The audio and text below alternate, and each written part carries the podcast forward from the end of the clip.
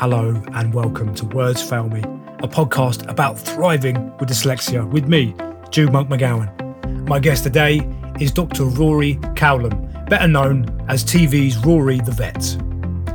Rory knew he wanted to be a vet from the age of 4. It was the advent of his first dog, Lulu, to the family, which was the seminal event in Rory's young life.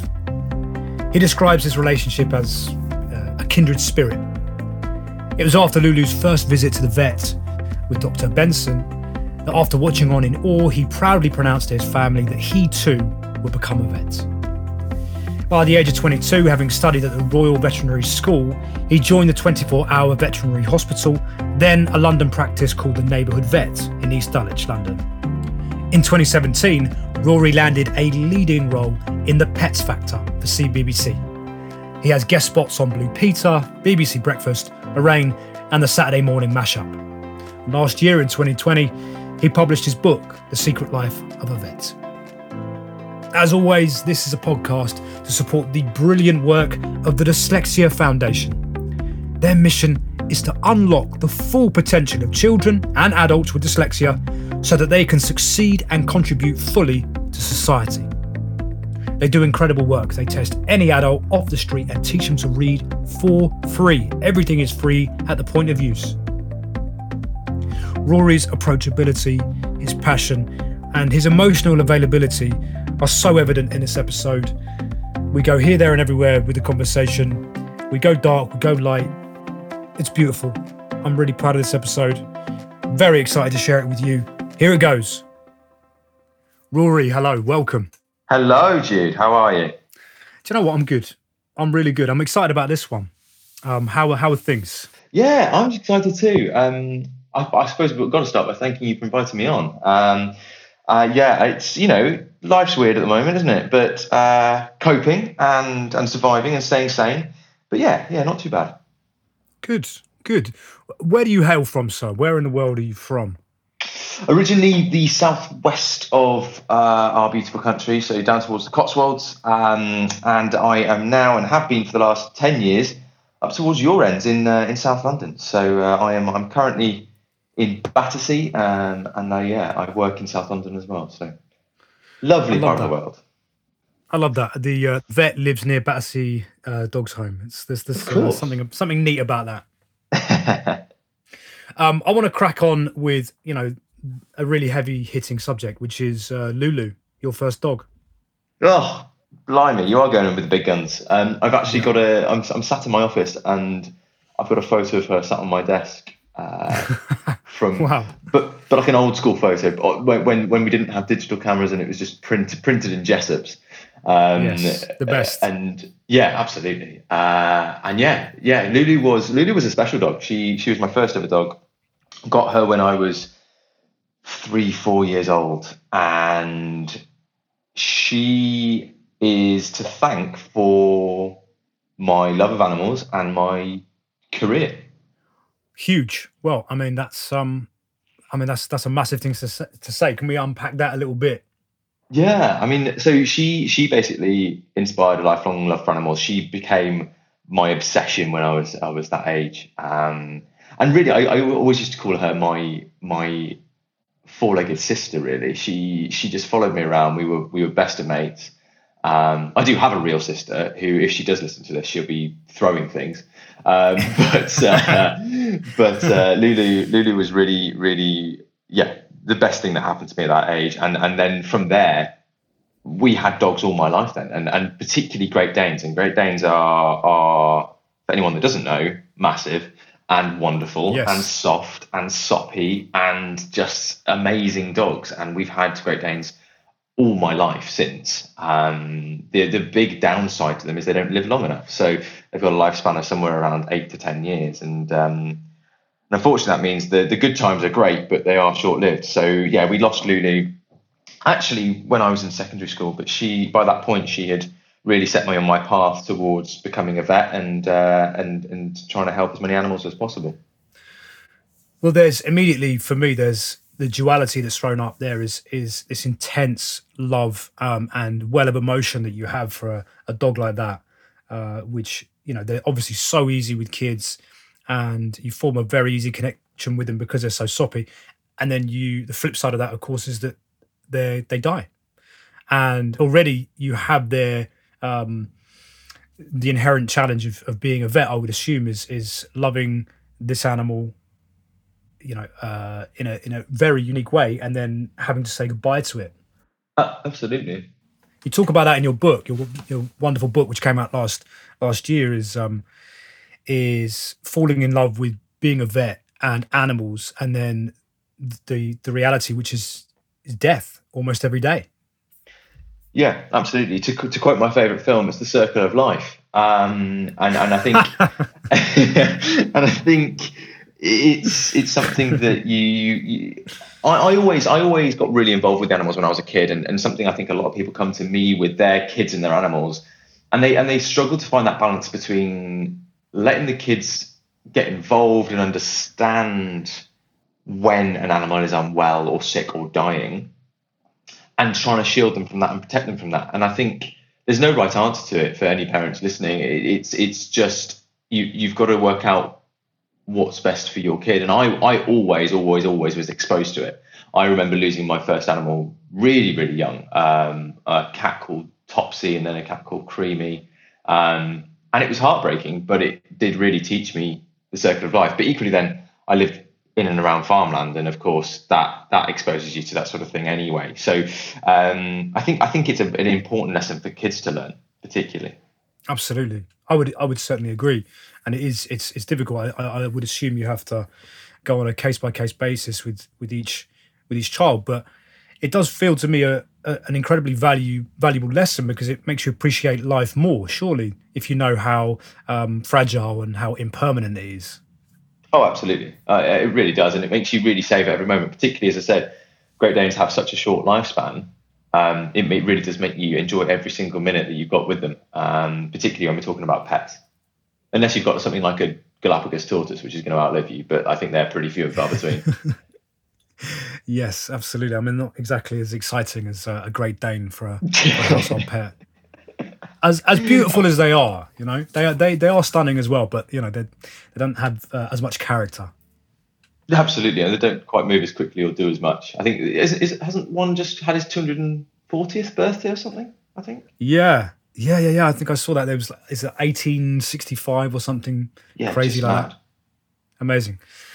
Can we talk about the extremes of emotion? I mean, we're on that path anyway. Talking about death, but. You talk about this a lot. You've talked about it in articles and in your book about how you can, have a family weeping in your surgery, saying goodbye to a family pet, and then a kitten walks in, and you've got to treat that. Yeah, it's a tough one, really. I mean, so I always talk about this in relation to what I term the veterinary profession's dirty little secret, and that really is the mental health crisis within the profession. We are seeing incredibly high rates of depression, suicide, burnout, all sorts, and just to throw the most concerning and harrowing statistic at you, it's as a male vet, I'm 4 times more likely to commit suicide than the average Brit.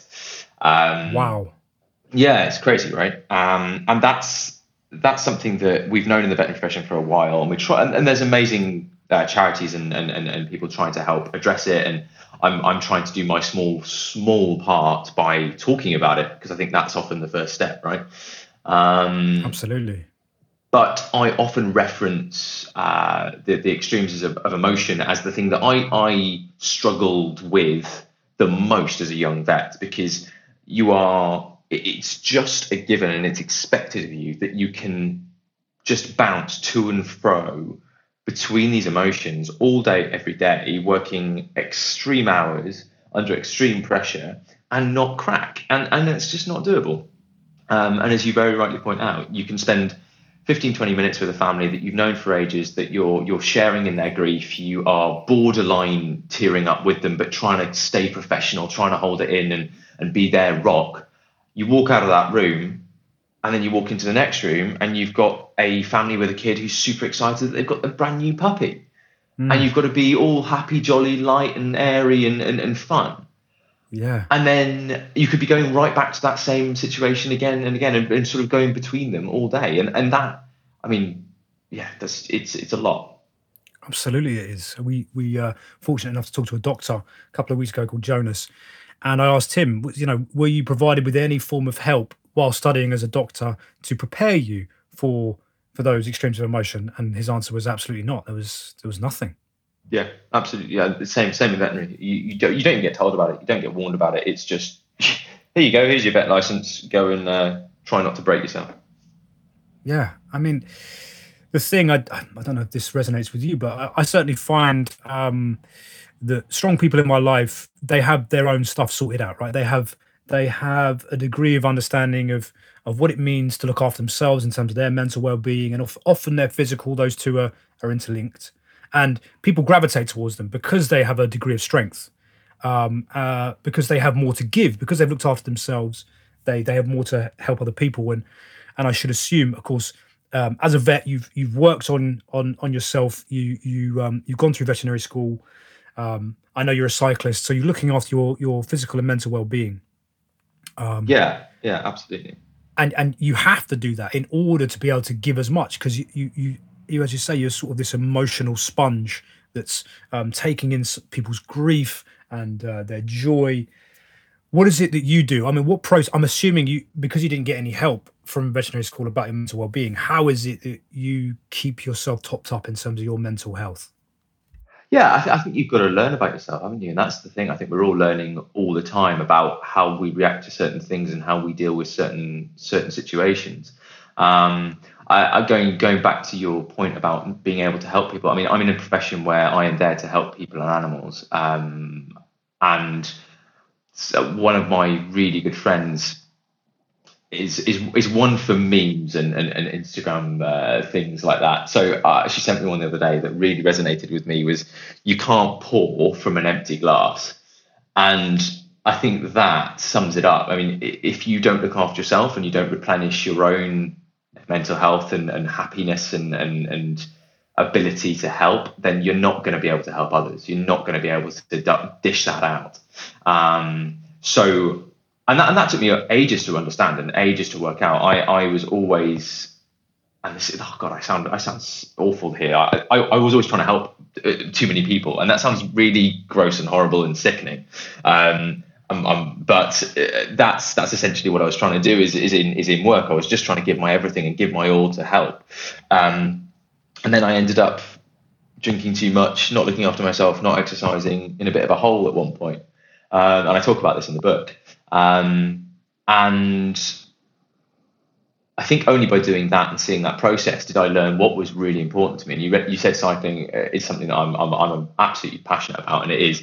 I'm hugely into fitness. I know you're really into your fitness, and that is always my first sign. And I think that's what I've learned to recognise in myself, is when things aren't quite right, they do fly under the radar, and often I don't see them. But the thing I always see is, when did I last do exercise? If it's been more than two or three days, then there's probably something wrong, or there's probably something that's playing on my mind, and that's always the first thing to go.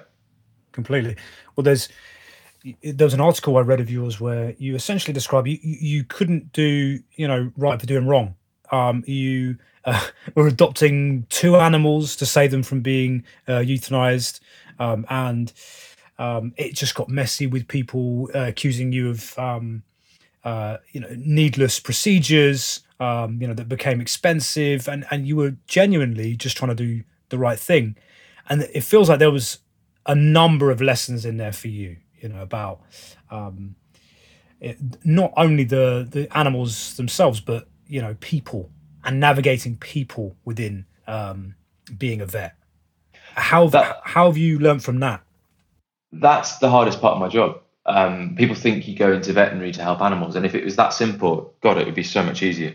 But each animal comes with an owner, and owners are wonderful people. They are generally animal lovers. They are trying to do everything that's right for their pet, mostly. But they bring with them baggage. They bring with them an opinion. They bring with them Dr. Google. They bring with them all sorts. And you've got to unpack that, and you've got to well, this is something I had to learn how to do is sort of, they might be coming into saying, oh, my dog's limping or my dog's sore, but there might be something underneath that that is an anxiety of theirs that they're trying to get help with or seek help with. And if you don't address that early on and you miss those things and miss those signals from owners, sometimes you can get yourself in real trouble, because actually you do go down the line of trying to do everything that's right for the pet, but that might not be what's everything that's right for the owner. And you've got to find that balance as a vet. That's so interesting that you almost have to become a sort of psychologist, where you're analysing why it is this person has brought in this animal, and it's not just about the health of the animal.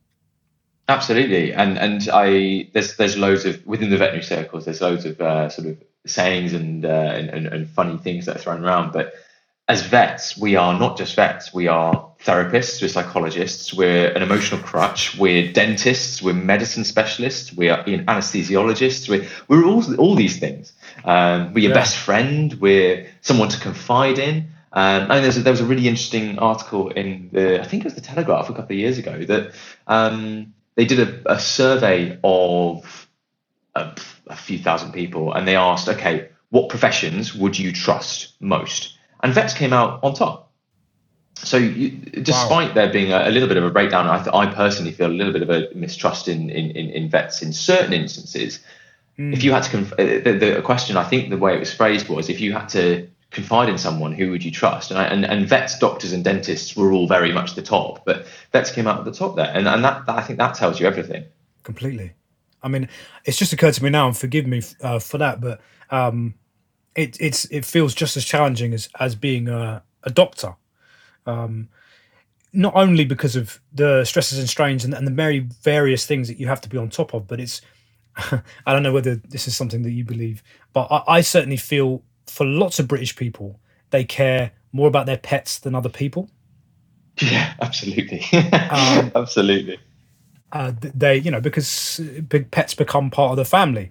I've spoken to friends who are not from Britain. Europeans think we're quite eccentric for that. There's no way that a dog would be considered, as part of a family as they are in Britain, which often leads, and you've written about this, to men who would probably never show any form of emotion anywhere else do when, a dog has to be put down or a cat has to be put down, which means this, as you say, like the sheer level of emotional baggage that comes into your surgery is huge. Yeah, absolutely. And I think I've got to start by saying, at the moment, doctors are obviously way harder and working way harder than we are. They are incredible, and a huge shout out to all the NHS staff. They're amazing. Yes. But yeah, absolutely. I mean, the veterinary part of it is essentially, we're doing similar work, and the thing is, our patients can't tell us what they're thinking. But yeah, going to the point about the emotional baggage, absolutely. There's nothing that quite chokes you as much as seeing a big 110, 120 hench, 6'6" fella break down over his cat that you put into sleep. And that is, I think that shows you the power of bonds with animals. And absolutely, I think you say that Europeans think we're crazy for it, but I love it. And that's, I think, one of the things that makes us British is the fact that we are such animal lovers. We have such we've indoctrinated animal love into our society and our families. And yeah, it's one of the things that makes us British. And it's one of the things I absolutely love about this country. And it's also probably one of the reasons I can do such a good job in my career, because people are willing to do these amazing things and put their animals under these amazing surgeries to help them and pay for their care, because actually it picked me up and put me somewhere where they don't have animals quite as much. And unfortunately, things like animal welfare start to crop up, or animal welfare issues start to crop up. You don't have things like the RSPCA and other charities that help animals as much, and you don't get people really looking after their pets as well. So yeah, I count myself very lucky that we're in Britain. Yes, absolutely. Let's talk dyslexia. I mean, after all, that is sort of why we're here. But I mean, I've loved everything else we've talked about. So the challenges of being a dyslexic, going through veterinary school, I'm sure. I mean, given the amount of Latin that you might have to familiarise yourself with, and obviously the procedures, and as you say, dentistry. How was that for you? yeah, it's an interesting one. It's something I have thought about over the years, and I should start by saying I wasn't actually diagnosed till I was at university. So I was always suspicious, and my mum, bless her, my long-suffering mother, she was pretty convinced that I was dyslexic from age of 12, 13 maybe. I got to uni with some difficulty. I eventually got the grades I needed and managed to get there. And then first year at university, we had a counsellor at uni for dyslexia. She signed me up to the test, sent me for the test, and absolutely I was confirmed as dyslexic with. I think that the thing that really helped me with the diagnosis to start with was the fact that it identified where my weaknesses were and it identified where my strengths were. So I immediately knew that, okay, I'm going to struggle in exams here because my reading speed is absolutely terrible and I often make mistakes when I'm reading. So I have to really pay attention to what I'm reading. I have to go through and highlight the questions, highlight particular keywords. I'd often miss, when they sort of in assessments, they throw in like double negatives or nots and to try and throw you off a little bit.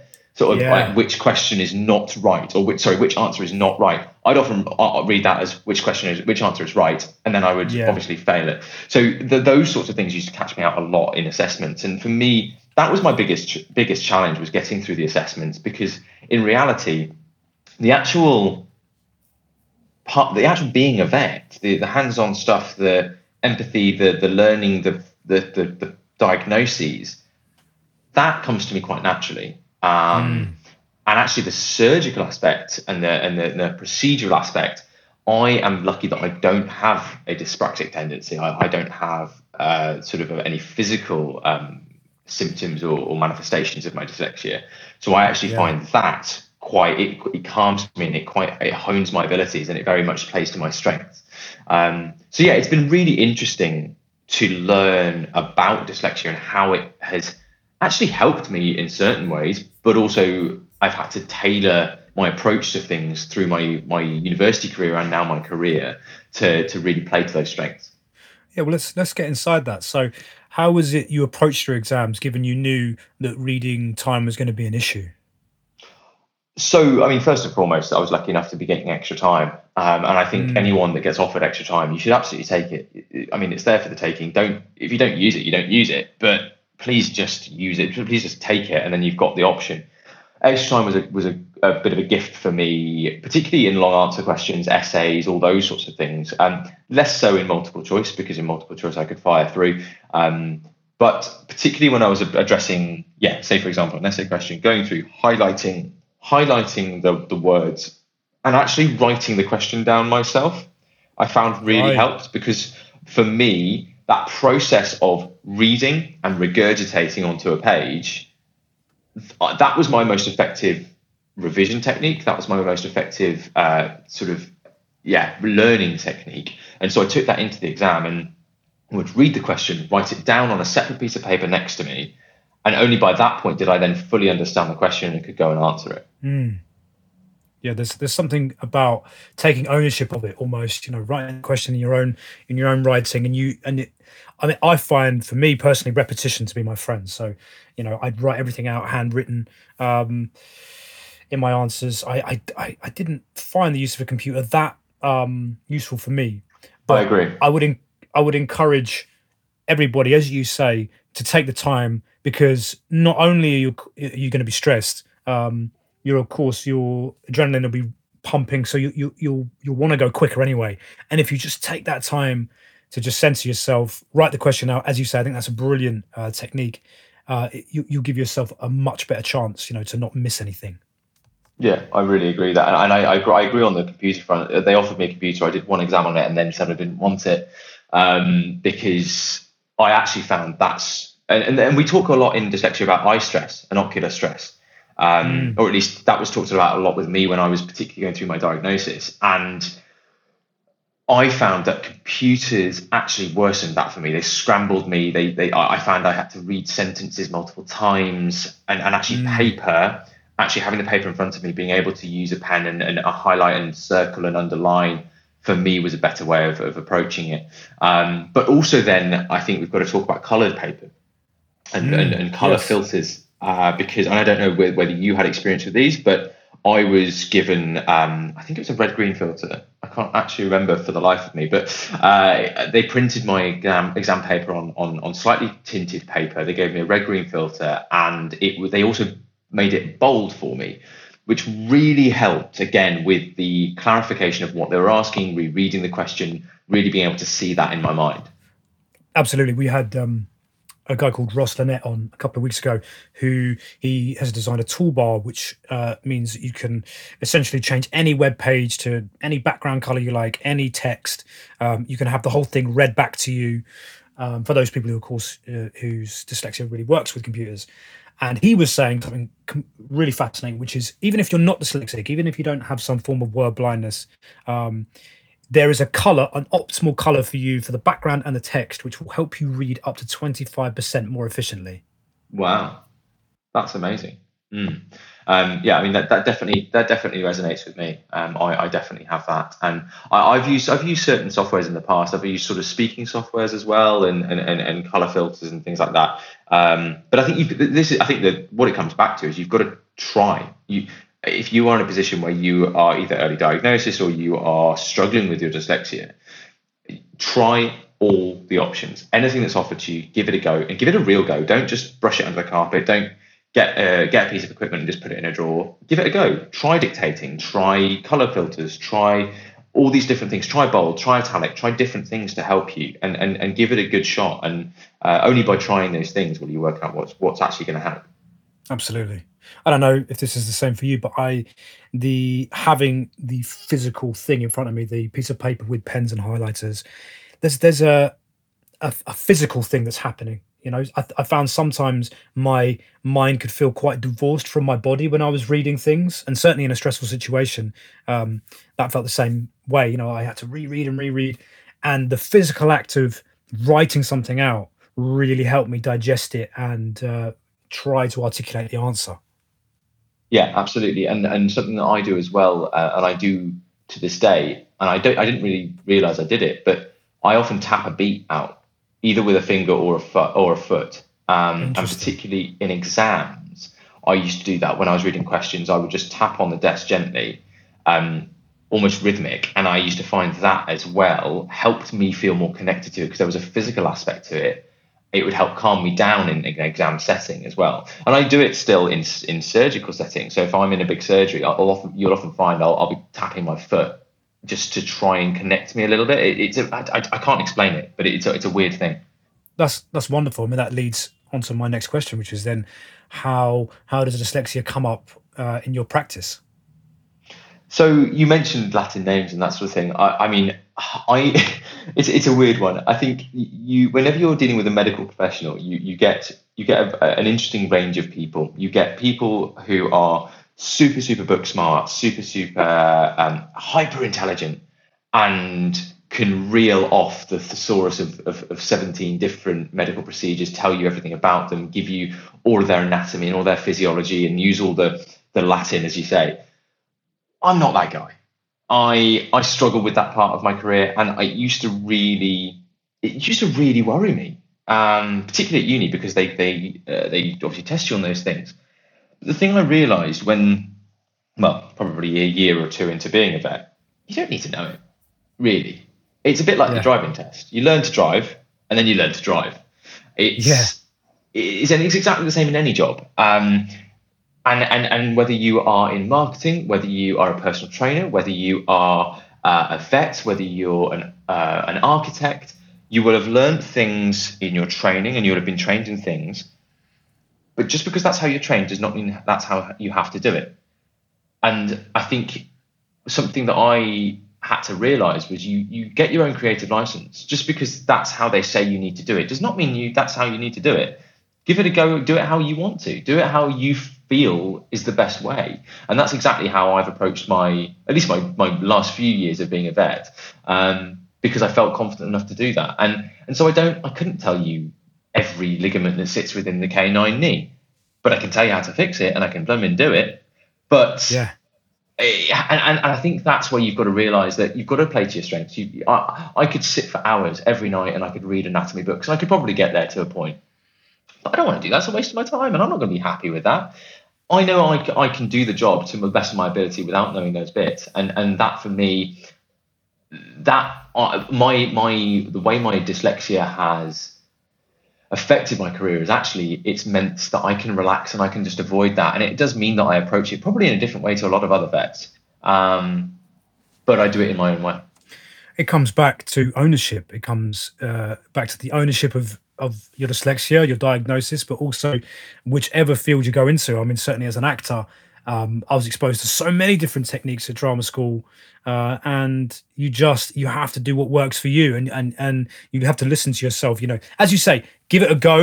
You know, be it an exam situation or really put your effort into it, but you have to really listen to yourself at the end of the day, because you know you're ultimately with yourself until the day you die. So you're gonna have to make friends with it. And one hopes with this podcast, this is also about helping people accept their dyslexia and actually taking a degree of power from it, because unfortunately there's lots of instances, certainly with the charity, the Dyslexia Foundation, where people have come in and there's a relief when they are told they're dyslexic, because they're worried that they're just stupid.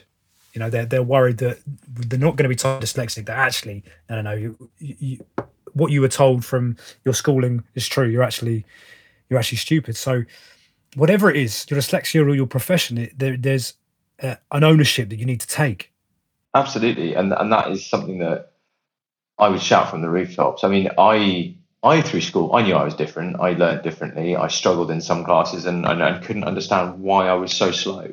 I couldn't understand why I couldn't do English. Honestly, that was my biggest crux as a kid, and I hated it. I used to act out in English. I used to become disruptive. I had teachers tell my parents that I was ADHD. I had all sorts of things, and I was labelled naughty and disruptive and irritating and all sorts. And then you sort of, for years and years and years, you sort of question yourself and kick yourself and work, and you don't understand why it's happening and why you're being like that. And often it was just frustration, because I was pissed off. I didn't understand why I could sit in maths and I could be doing mental arithmetic quicker than 80% of the class, but then I'd go to English and I would be the slowest by far in the whole year.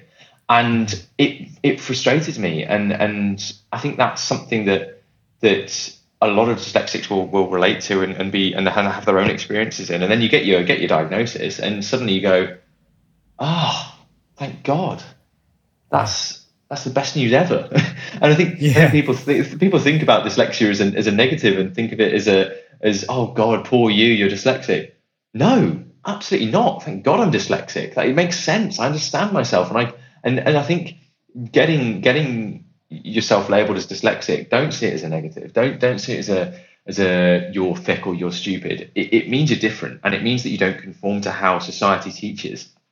And I think it almost excuses you, and it doesn't excuse you, because please do stay in school, kids. You need to work hard, but yes. It sort of excuses how you look back and you see yourself maybe not quite thrive or not quite do as well as you should. Like I say, I was disruptive. So I think there's positives that come from diagnosis, and that's really key. And then going forward from your diagnosis, it allows you to learn yourself, as we were speaking about. It allows you to learn how your brain works. Everyone's different. And even if you're not dyslexic, everyone's different. No, not everyone learns in the same way. Not every dog that comes in, limping dog that comes into my clinic, needs the same treatment. And I think that's something that you only can really think about and master with time and learning and sort of studying yourself. Absolutely. I mean, that speaks to part of what is a problem, I believe, with our schooling at the moment, which is, you know, what is education for? Is it about passing exams, or is it helping you to become the best version of yourself that you can be? You know, encouraging a level of self-discovery. And unfortunately, it doesn't, at the moment, allow for that, because of course it's a system of education that was dreamed up in the Industrial Revolution, so people in factories could, you know, be educated. But it's so key. it's so key to, I mean, certainly your development. It was clear that as a lot of dyslexics, you have emotional intelligence, and without it, you know, you wouldn't be the vet that you are today. So it does come with blessings as well. You know, it's not something, as you say, that people should be like pity you for. Not at all.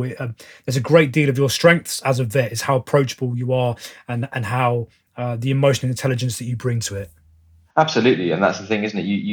You each dyslexic's different. Each person's different. I agree with you about schools. I mean, in a perfect world, every kid would get assessed and put in a school that was tailored towards their learning. But I mean, we can dream, right? And I think you've got to, when you're a kid, it's so hard to see, isn't it? It's so hard to understand that you're all different. You're all going to respond to different things in different ways. But I think some sort of reform needs to happen. And particularly for me, I'm very lucky that I had a great support network, and I had a great, I had enough drive and enough help to get through my really difficult points, which was essentially my GCSEs and A levels. And I was then lucky enough to start then thriving. And only once then I got my diagnosis to learn about myself once I was at uni. Absolutely. I think we should take this opportunity now to shout out the people who help dyslexic people, dyslexic young people. There was a stat, I think, that the charity that you're an ambassador for, the British Dyslexia Association, brought out quite recently that parents often spend up to $1,000 in support a year to support their children. And it throws up that, you know, I'm certainly fortunate, and it sounds like you were as well, to have a support network. But there are lots of children who are never diagnosed and who never receive the support that they should. And it should be said that most homeless people have some form of neurodivergency or are dyslexic. And that's interesting. Yeah. Is that a coincidence? I don't know. Well, that's really interesting. I wasn't aware of that. I do quite a lot of work with a charity called Street Vet, who provide homeless care veterinary care for homeless and their dogs. And I've always thought they are. I've spoken to a lot of homeless people, and they are some of the most amazing people, some of the most incredible, emotionally intelligent, and often overly emotionally intelligent people out there. And I think that. That's really interesting that you say that a lot of them have neurodiversity. I wasn't aware of that. That could tie up. Yes. Yeah. I mean, and you got a sense of it as well. And I remember having it in reverse. You know, maths was just a misery for me, and I adored English so much that it's quite common for dudes at school to act out when they feel like things are passing them by, when they feel uncomfortable. You know, they'll become the class clown, and they'll distract, and they'll be naughty. It feels like we may have lost lots of people because of the form of intelligence that we focus on in schools being, you know, one certain set, which is, you know, sit down, listen, repeat, maybe talk to a partner. That because we haven't slightly adapted things to cater for people whose intelligence is manifest in a different way, or neurodiversity, which dyslexia is considered, by the way, a form of blindness. So you're part of the blind community as well as the dyslexia community, by the way. Interesting. That more people could, you know, could have found the professions that they should have gone into, you know? Yeah, absolutely. And I think the point to make there as well is, a good teacher that recognises this in her pupils or his pupils is worth their weight in gold. Because I will never forget her. I had a teacher when I was very young. I can't have been more than 9 or 10. Mrs. Pruitt, big shout out to Mrs. Pruitt. She was our English teacher at my primary school, and she was probably the only teacher that ever said to my mother and my father, I think Rory is different. I think Rory is possibly dyslexic or dyspraxic or got something. And she didn't have specifics, but and we're talking probably 1990, 1998, 1999, something like that. So early in sort of dyslexia era. But she highlighted it, and I was super young, and she started my parents down that path. And I think if she hadn't mentioned it, and or she'd been one of the teachers that sort of labels you a disruptive pupil and puts you in detention and removes you from the learning because of the way you're acting, then I would have had a different, very, very different outcome.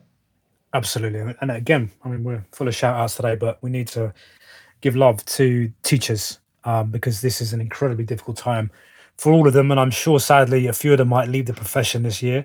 But good teachers change lives. And that's the reality. They have a huge effect. You know, I've got 4 or 5 that I think about very often. And I honestly, I don't think they're paid enough, frankly, for the job that they do, for the stress they take on. And you talk about patients, you know, bringing in Dr. Google.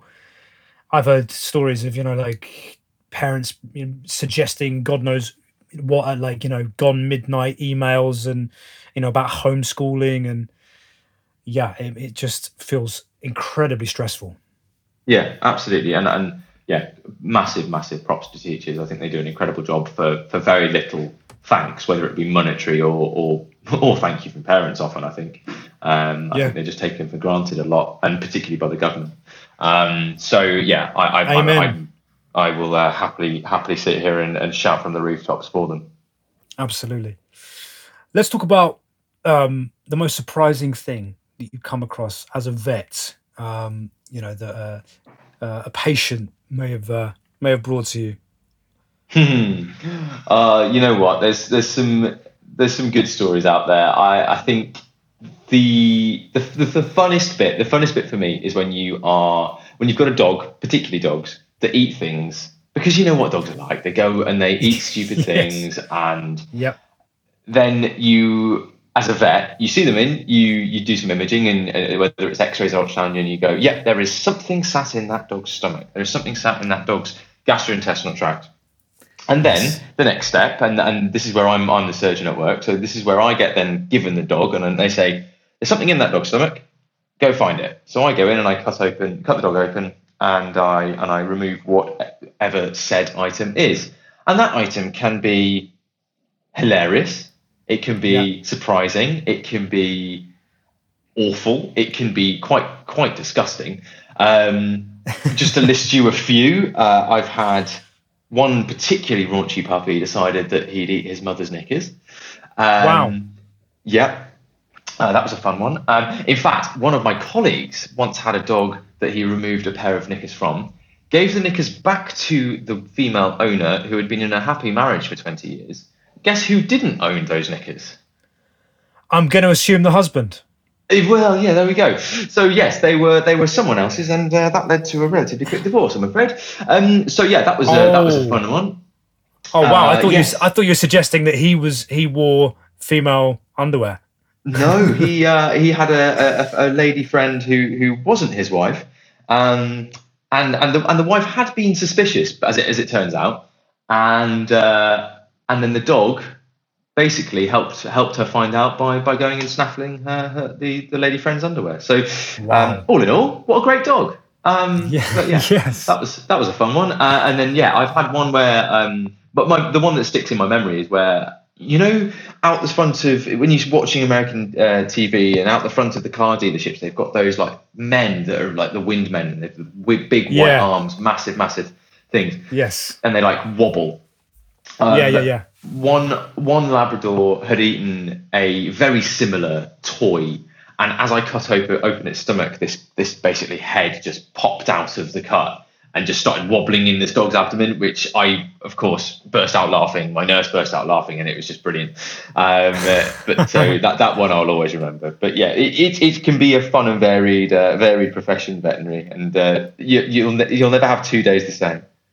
That was a feature of talking to Jonas, the doctor I was fortunate enough to talk to a couple of weeks ago, was that for him, he's continually fascinated by the body. And I'm sure you are in this case. I mean, the sheer variation, reptiles, mammals that you'll come into contact with. And that 2 days are never the same. There's always a different problem to solve.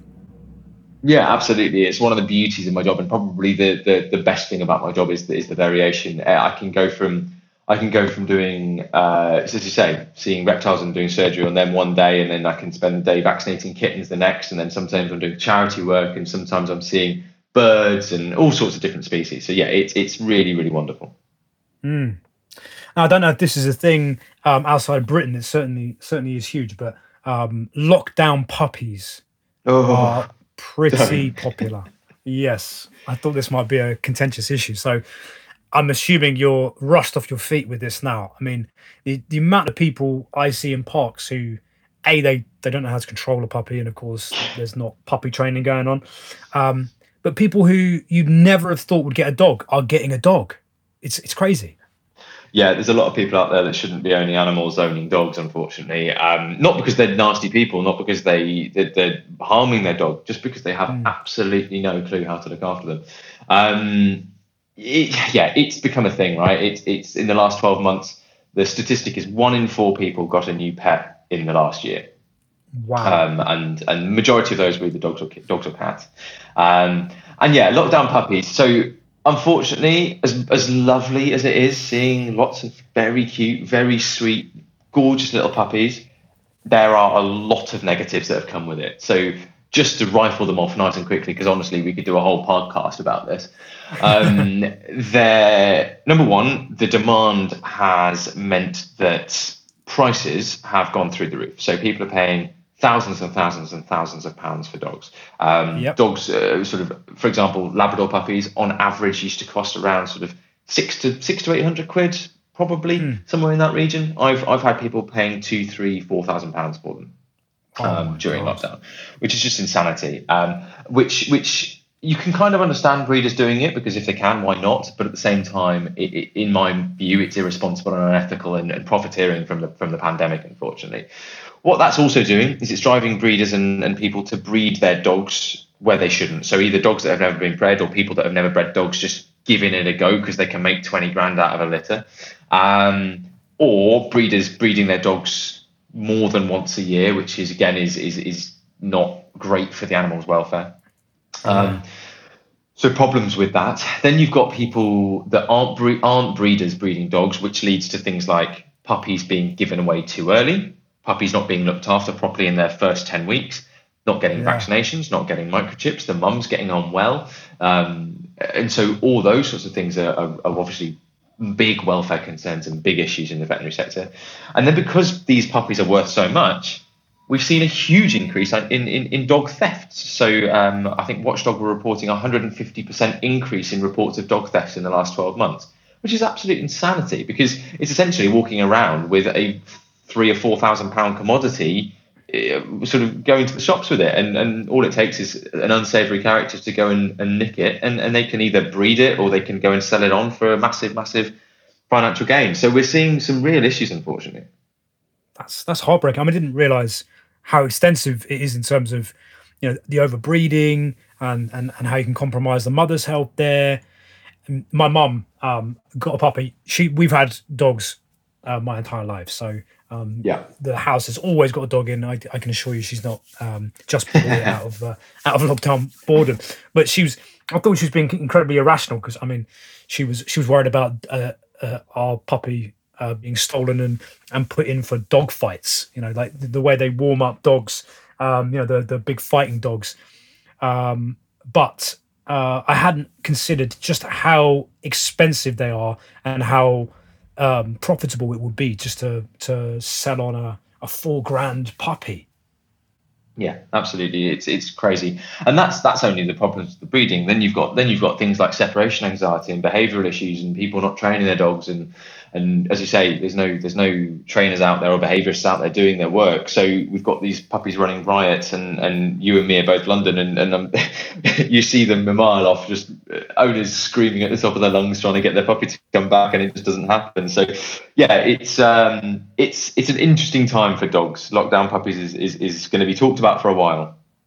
Yeah, well, I mean, it's another reason why we're all praying lockdown passes and people come to their senses a little bit, or at least get them into some puppy schooling and train them up a little bit, you know, because it is just ignorance. You know, you do need help if you've never trained a dog before. Absolutely. I mean, I've just got my first puppy of my own. As I say, we've had dogs in the family all my life, but me and my other half have just got our first puppy. And even me, who works with dogs all day, every day, they're blooming hard work. Jeez, she is a nightmare sometimes. She's great, and I love her for it, but blooming heck. Toilet training and recall and all that sort of stuff. It is tough. It is, for sure, and it varies from breed to breed as well. Absolutely. Never be afraid to ask for help with a dog. If you don't, you'll probably end up with an issue later down the line. Absolutely. Well, that is the perfect note to end on. New life, new puppy, exciting. Thank you so much, Rory, for coming on. It was wonderful. Thank you for having me. It's been really good to talk.